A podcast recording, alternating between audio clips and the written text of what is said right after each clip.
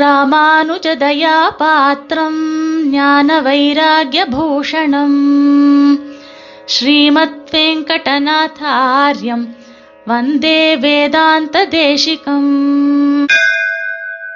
ஸ்ரீமதே ராமானுஜாய நமஹா இன்றைய தேசிக ஸ்தோத்திரானுபவ நிகழ்ச்சியிலே ஆளவந்தாரின் சாட்சாத் ஆச்சாரியரான மணக்கால் நம்பிகளின் வைபவத்தை சுவாமி தேசிகன் நமக்கு காண்பித்த வழியில் அனுபவிப்போம். अनुज्झितक्षमायोगम् अपुण्यजनबाधकम् அஸ்பிருஷ்டமதராகந்தம் ராமம் துரியமுபாஸ்மகே. எதிராஜ சப்தத்திலே ஏழாவது ஸ்லோகம் இந்த ஸ்லோகம். இந்த மாசி மாசமே மிகச்சிறந்த மாசம். ராமனையே எப்பொழுதும் தியானித்த குலசேகர ஆழ்வார் மாசி புனர்வசுவில் அவதரித்தார்.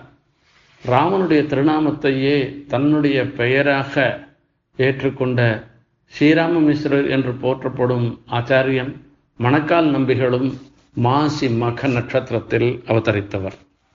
விசிஷ்டாத்வைத சித்தாந்தத்திலே மூன்று ஆச்சாரியர்கள் மிகவும் போற்றப்படுகின்றனர். அவர்கள் நாதமுனிகள் ஆளவந்தார் எம்பெருமானார் என்பவர்கள். நாதமுனிகள் நமக்கு திவ்ய பிரபந்தத்தை மீண்டும் கொடுத்தவர். நாதமுனிகளுடைய பல சிஷ்யர்களிலே உய்யக்கொண்டார் குறுகை காவலப்பர் என்று இரண்டு சிஷ்யர்கள் முக்கியமானவர்கள். நாம் முதலில் குரு பரம்பரையில் சொல்லப்பட்ட ஒரு நிகழ்ச்சியை பார்ப்போம். அதற்கு பிறகு இந்த ஸ்லோகத்தினுடைய அர்த்தத்தை பார்ப்போம். நாதமுனிகள் உய்யக்கொண்டாருக்கு வேதாந்தார்த்தங்களை எல்லாம் உபதேசம் செய்தார்.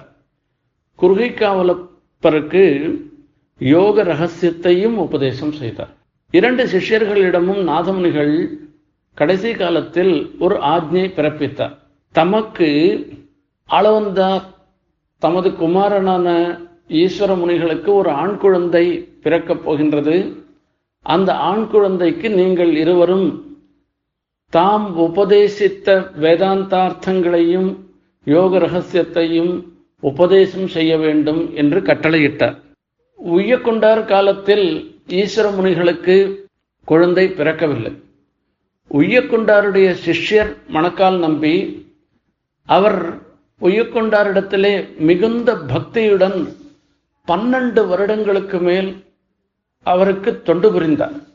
அவருக்கு வணக்கால் நம்பிக்கு உய்யக்கொண்டார் தமக்கு நாதமுனிகள் உபதேசித்த வேதாந்தார்த்தங்கள் எல்லாவற்றையும் உபதேசித்து ஈஸ்வர முனிகளுக்கு குழந்தை பிறக்கும் பொழுது அந்த ஆண் குழந்தைக்கு உபதேசம் செய்ய வேண்டும் என்று கட்டளையிட்டார் உய்யக்கொண்டார் உய்யக்கொண்டாருடைய பரமபத பிராப்திக்கு பிறகுதான் ஈஸ்வர முனிகளுக்கு ஆண் குழந்தை பிறந்தது.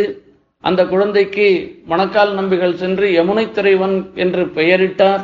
அதோடு மாத்திரமில்ல அந்த குழந்தையை தான் பிற்காலத்தில் ஆளவந்தார் என்று போற்றப்பட்டவராக திகழ்ந்தவர்.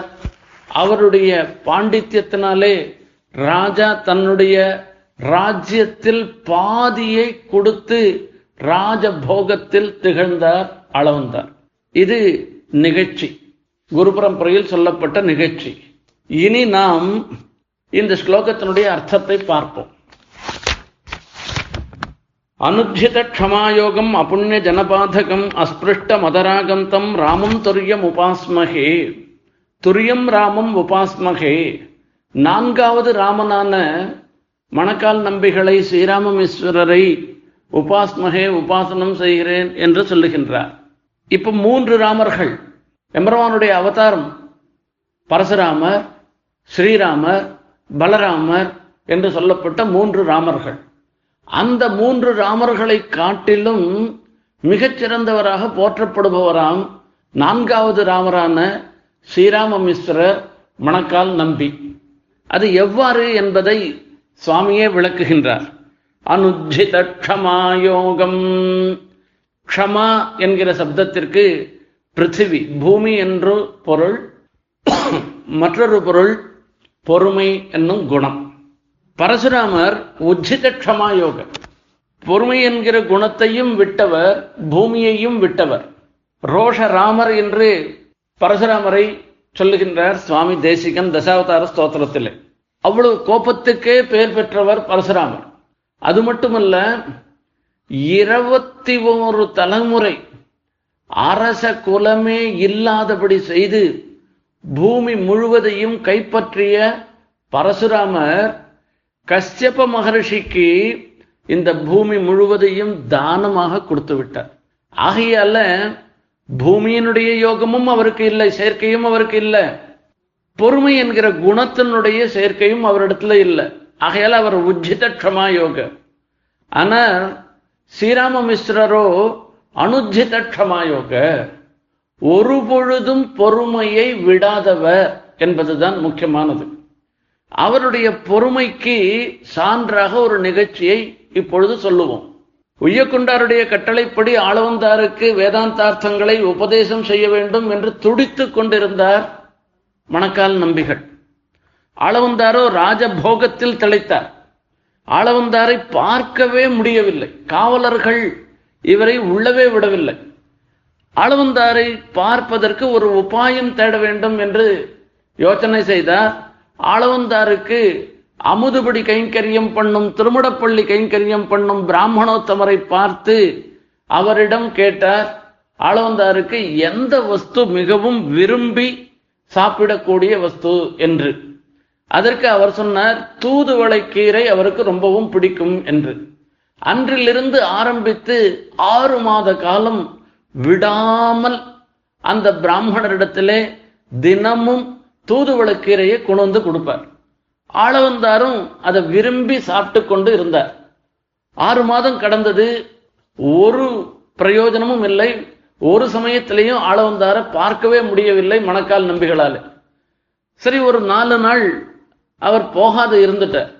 அந்த சமயத்தில் ஆளவந்தார் தமக்கு தளிகை செய்து போடும் பரிச்சாரகரை கேட்கிறார் ஏன் தினமும் கீரை செய்வாயே? இது ஏன் காணும் கீரையே இல்லையே? என்று.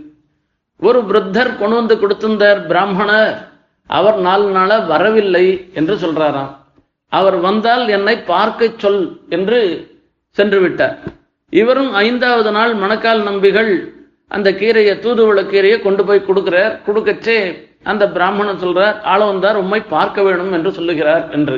அவரும் ஆளவந்தாரை போய் பார்க்கின்றார். ஆளவந்தார் மணக்கால் நம்பிகளிடம் கேட்கின்றார் என்னிடத்தில் இவ்வளவு பரியுடன் ஆறு மாசமாக நீர் கொண்டு வந்து கொடுத்திருக்கே உமக்கு நான் என்ன பிரத்யுபகாரம் பண்றது என்ன தனம் வேணும் பூமி வேணுமா என்ன வேணுமோ அதை கேளும் நான் கொடுக்குறேன்னு சொன்னாராம்.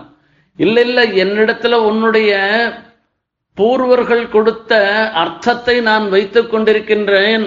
அந்த அவர்கள் உங்களுக்கு ஒரு தனத்தை காண்பிக்க சொன்னார். அதை தான் நான் காண்பிக்க வேணும் அதற்கு ஒரு அவகாசம் கொடும் என்று சொன்னாராம். அதற்கு பிறகு பதினெட்டு நாட்கள் கீதோபதேசம் பண்ணி கடைசி நாள் சரம ஸ்லோகத்துக்கு அர்த்தம் சொல்வதற்கு முன்ன ஸ்ரீரங்கத்திற்கு அழைத்து வந்து ஆளோந்தாரை அந்த ரங்கநாதனை சேவிக்கும்படியாக பண்ணி இந்த தனம்தான் உங்களுடைய பூர்வர்கள் கொடுத்த தனம் என்று காண்பித்தாராம். அப்படிப்பட்ட பொறுமை.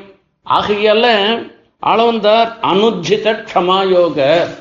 ஆகையால பரசுராமரை காட்டிலும் சிறந்தவராக மணக்கால் நம்பி கருதப்படுகிறார் என்பது முதல் அர்த்தம். ஆனா க்ஷமையா பிருத்திவி சமஹா என்று ராமனுக்கு ஒரு பெயர் உண்டு கோசல ராமனுக்கு.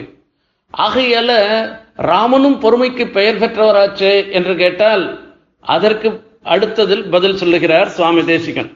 அபுண்ணிய ஜன பாதகம் என்பதாக. புண்ணிய ஜனம் என்றால் அசுரர்கள். அதாவது அமங்கலத்தை மங்களம் என்று சொல்லுகிறது. செவ்வாய்க்கிழமை எதற்கும் உபயோகம் இல்லாத நாள் அமங்கலமான நாள். ஆனால் அதை மங்களம் மங்களவாரம் என்று சொல்லுவார்கள். அதே மாதிரி பிராமணன் சொல்லச்சே பிராமணன்லேயே இழிவான பிராமணன மகா பிராமணன் என்று சொல்லுவார்கள். சுவாமி தேசிகன் கவிதார்க்கிக சிம்மமாச்சே அவர் இந்த இடத்துல வெதிரேக அலங்காரம் விரோதாபாச அலங்காரம் போன்ற அலங்காரங்களை இந்த இடத்துல இந்த ஸ்லோகத்துல நமக்கு காண்பிச்சு கொடுக்கிறார். புண்ணிய ஜனத்துக்கு பாதகமாக பாதகராக இருந்தவர் ராமர். அசுரர்கள் ராவணனை சம்ஹாரம் பண்ணுவதற்காகவே அவதரித்தவர் ராமர். இந்த புண்ணியஜன சப்தத்துக்கு இன்னொரு அர்த்தம் இருக்கு. புண்ணியஜனம்னாக்க தர்மாத்மா என்ற அர்த்தம். தர்மாத்மாவுக்களுக்கெல்லாம் ஒரு சமயத்தையும் பாதகம் செய்யாதவராக திகழ்ந்தவர் மணக்கால் நம்பிகள்.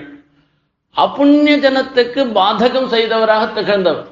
அப்புண்ணிய ஜனமாக சொல்லப்படுபவர்கள் பாபிகள் நாஸ்திகர்கள் அவர்களுக்கு பாதகத்தை செய்தவராக இருந்தவர் மணக்கால் நம்பிகள். ஆகையால் ராமரை காட்டிலும் மேற்பட்டவர் மணக்கால் நம்பிகள் என்று இரண்டாவதாக சொல்லுகின்றார். ஆனா புண்ணியஜனம் புண்ணியத்தையே தீர்த்த யாத்திரையினாலே சம்பாதித்தவராக இருந்திருக்கிற பலராமரை சொல்லலாமே என்று கேட்டால் பலராமரை காட்டிலும் இவர் சிறந்தவராம்.